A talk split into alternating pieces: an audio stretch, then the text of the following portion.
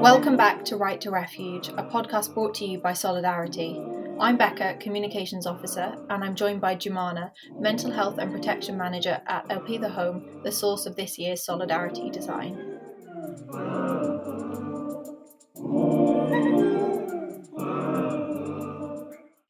Well, thank you so much for coming, Jumana. It's really lovely to have you here. Um, if you could just introduce yourself and tell our listeners a bit more about what you do and what Elpida Home does. Hello, Becca, and thank you for inviting us. As a psychologist, mental health and, uh, acti- uh, and protection manager at Elpida Home, we have a center for uh, refugees that provide uh, social services. We provide mental health services. We provide legal services, help in um, health in uh, going to hospitals, accompaniment with of patients with vulnerable cases to the hospitals, helping them with tra- interpretations at the hospitals. Uh, we also provide Greek classes and a place for people to come and feel safe. Uh, in addition to all this, we also pro- help people in finding um, uh, employability. We help them in their CVs, learning how to integrate in the Greek system uh, with all the taxes, how to open a tax account, how to get a social security number, all the different bureaucracies in Greece, which can which is very difficult when you don't know the language. Uh, as for my department in the mental health and protection, we focus on providing um, therapy sessions, uh, psychological support, working in groups and individual uh, with uh, all ages kids women men lgbti and a lot of torture victims. Uh, th- there's also a combination between the mental health and the legal department where we go and do um, visits to the detention centers in northern greece. So we conduct uh, every month or two months we get an approval to go visit the detention centers. We go there the psychologist, me, and the lawyer. We meet with the different detainees, refugee detainees, or people who just entered Greece, trying to detect vulnerabilities, see if they have special needs, uh, explain to them their legal status, what are the options, what is going to happen with them. And in some cases, we take their cases and try to help them getting uh, released, referred to different places if they have special. It depends on their vulnerabilities. So, if many times we detect minors in adult uh, detention centers, so we work with the public prosecutor in order to release them from there. Also, because of the lack of proper funding at the moment, uh, many organizations closed their services, especially the mental health services, and we have been receiving a lot of referrals all the organizations that closed due to the shut of the to the close down of the accommodation scheme. This means that the whole group, the support group for the torture victims, was closed. So we are receiving the all the torture victims who were in this uh, support group for providing mental health services. Uh, when dealing with mental health issues as well, we cover not just the mainland. Uh, the center of Elpida is based in the Thessaloniki which is the capital, the, the north, the capital of the northern Greece. And this means we cover all of northern Greece.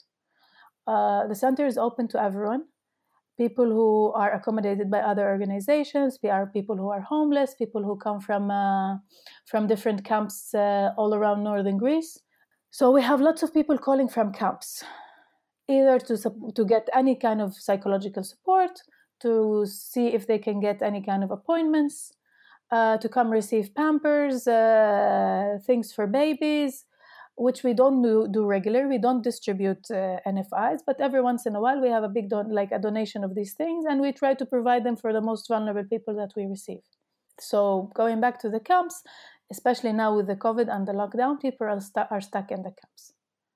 Uh, the way we're trying to help them is being uh, open for their phone calls, providing them with psychological support, providing them with any with with knowledge and information distribution of information that keeps changing about the situation about the covid about their status about their legal status.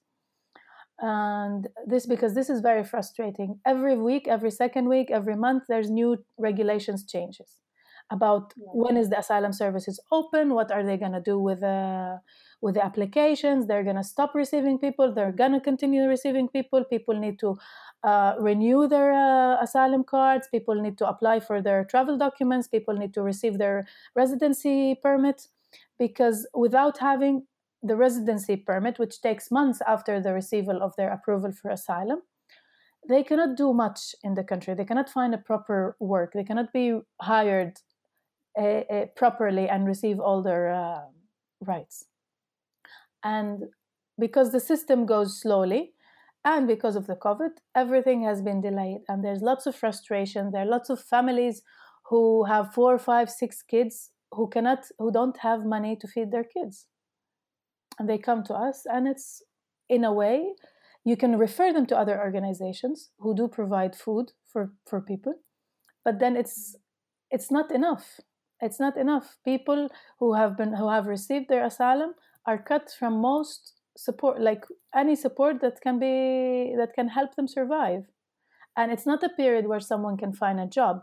Most of them they want to find jobs, and they look and they look hard, but it's difficult. And now with COVID, everything closed. You cannot go out.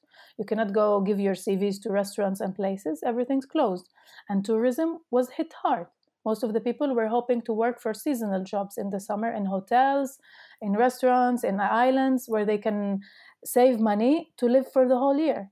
But all this was was was closed because of the COVID. So in general, this is the, the situation at the moment in northern Greece.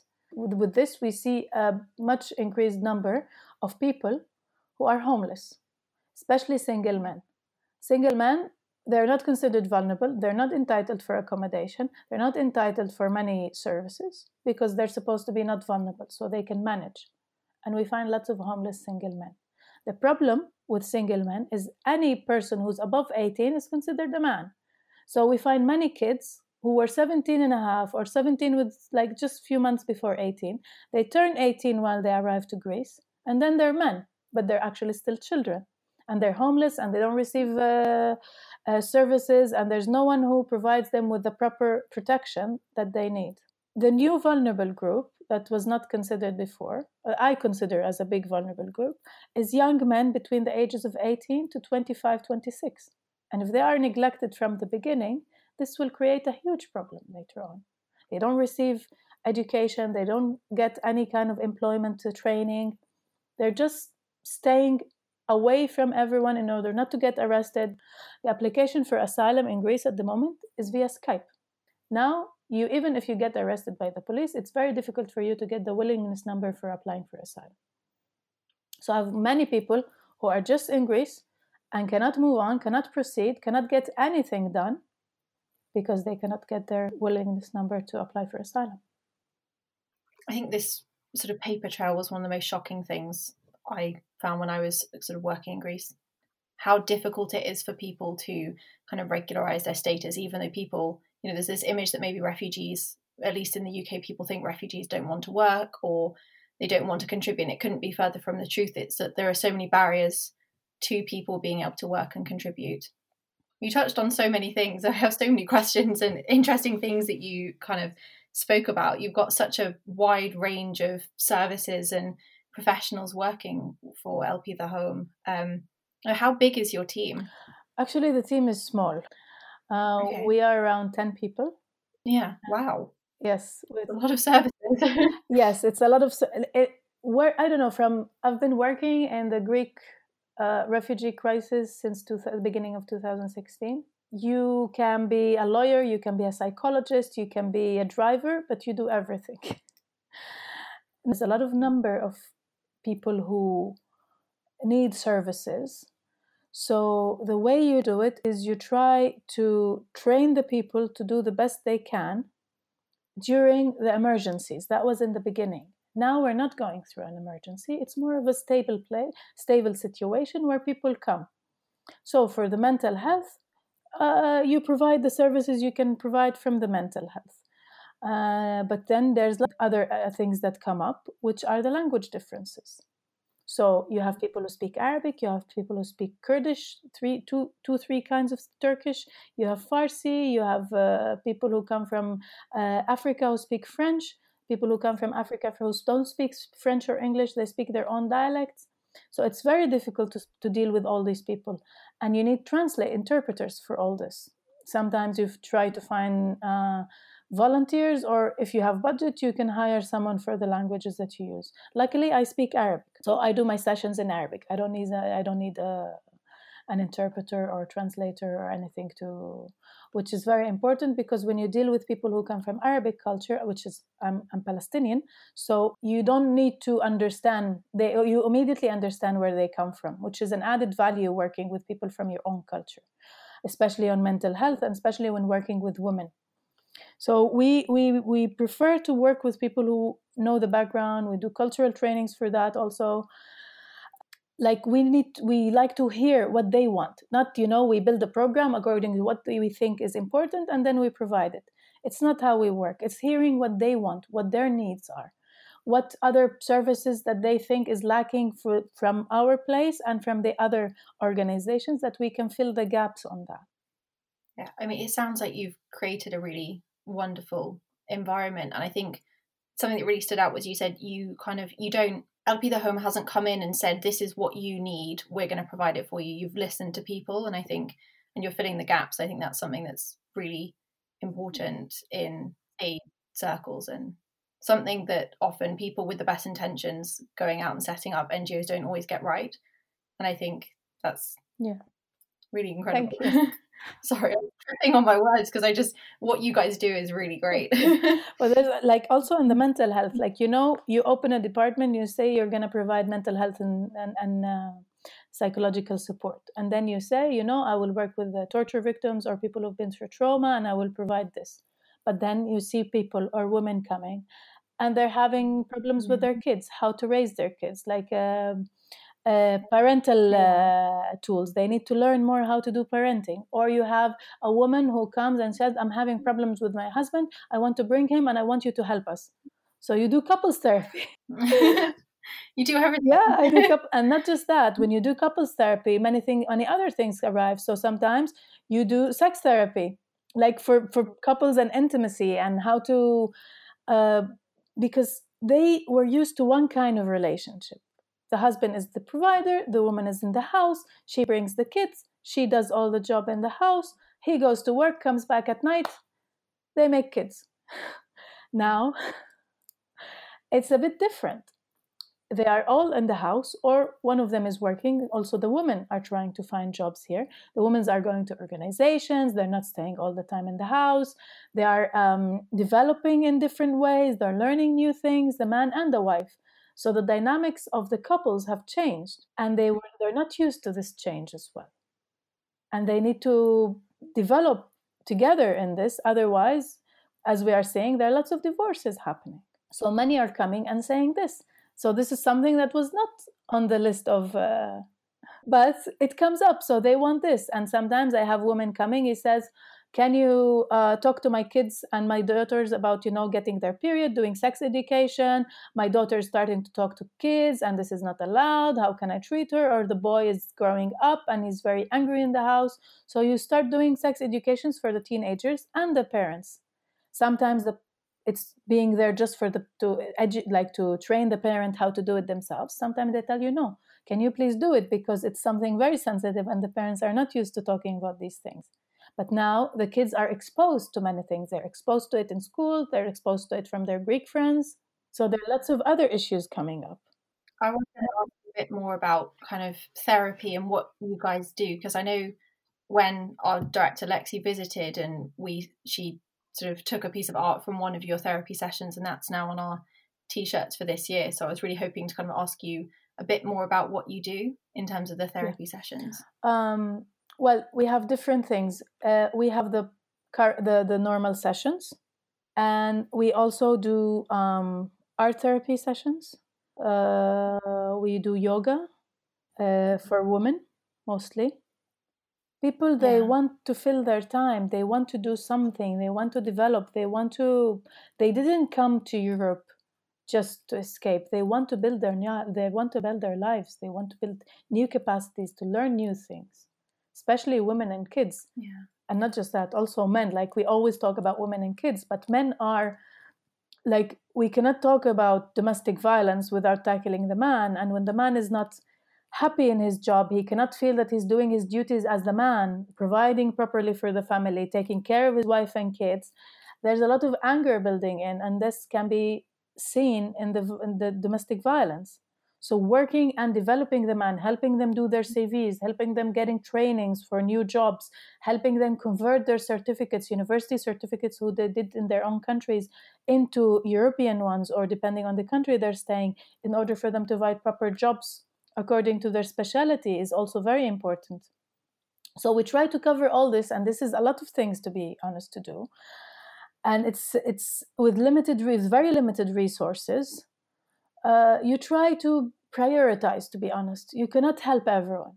You need to prioritize and see the ones who are most serious about this and follow up with them the whole way. Yeah. Yeah so a lot of our listeners Jumana are sort of students in the UK who are already you know active and aware of these kinds of issues and probably would really like to help. Is there anything that we can do as students or as kind of people, as citizens, that could help?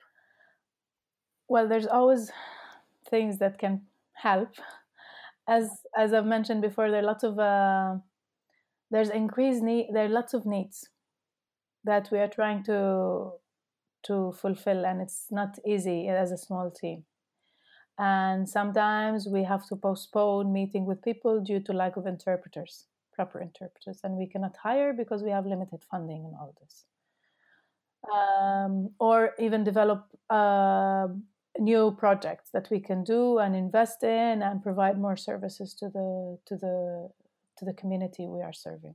So uh, trying to provide I don't know I don't want to say if it's funding if it's money if it's volunteers uh, if it's sometimes even uh, some uh, non-food items or things that we can distribute because during the winter we have lots of people who are homeless and they come and they need like winter things to stay warm some clothes or a woman who's giving baby a birth to a baby and they need uh, pampers they need uh, clothes for the babies they need these kind of things but uh, providing items doesn't help the situation the, our aim it helps momentarily.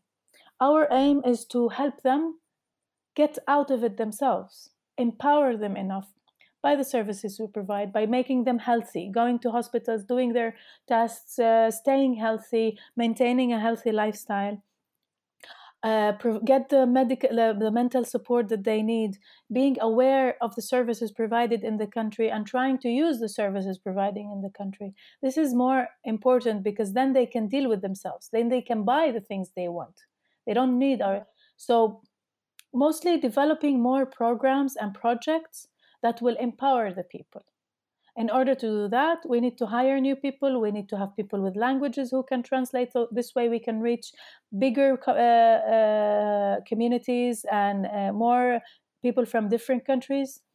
Uh, so I guess this this is the things that we can help uh, we can we can use in order to develop more and get bigger because we're a very small organization i always love hearing about these things because in my day job i'm a medical student which is all the kind of very acute oh here's the problem we're just going to fix it now and give you a tablet and that's great whereas this the long term stuff i think is just so important because there's only so many tablets you can yes. you can give yeah. at the end of the day and it's also like yeah. the many cases of domestic violence or uh, rape victims or harassments in the camps and it's things that you need to provide protection for people, emergency protection, that many times you cannot do because the shelters are full because we cannot rent a room for this woman lack of funding we cannot uh, get her out of the camp because uh, she cannot leave the five kids with the abusive uh, with the perpetrator around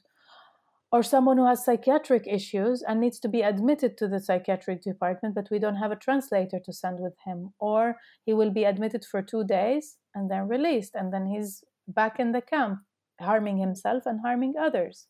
it's it's many many cases that can be dealt with with more resources it can be developed better yeah i wondered if i could just kind of ask you a bit more about the mural and the design that we're using for our t-shirts if that's kind of okay and what the mural means to you and why you think art is important and art about people's experiences about refugee experiences is important to uh, you for many people using language to express their pain is not easy especially when they've been through such traumas that like the people i'm dealing with um, expressing their pain in culturally they don't know how to say I, like okay i'm, I'm not feeling well or uh, I, i'm hurting but you cannot express it properly.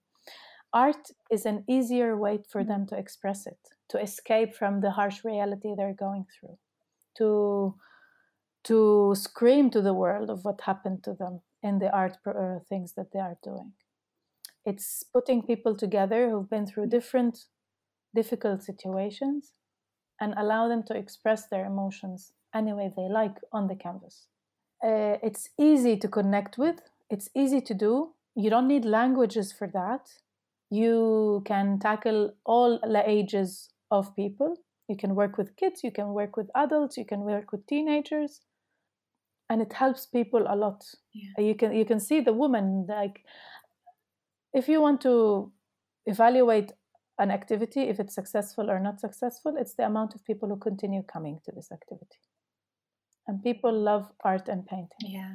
Sculpturing, working with their mm-hmm. hands, painting, talking about it, feel, feel the feeling of proudness after they finish it. This is their new baby. They have put their feelings on it. They have invested in it.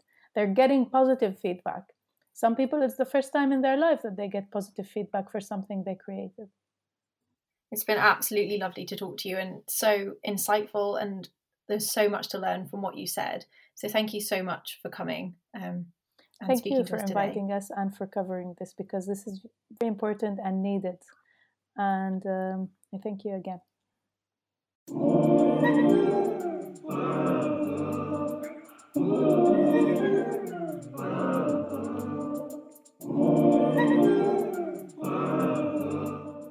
Thank you for listening to Right to Refuge. For each episode, we've collated further reading resources which you can find by visiting our website.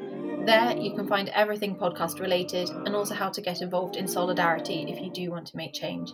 Please subscribe, and if you're listening on Apple Podcasts, leave us a review as it helps other people to find us.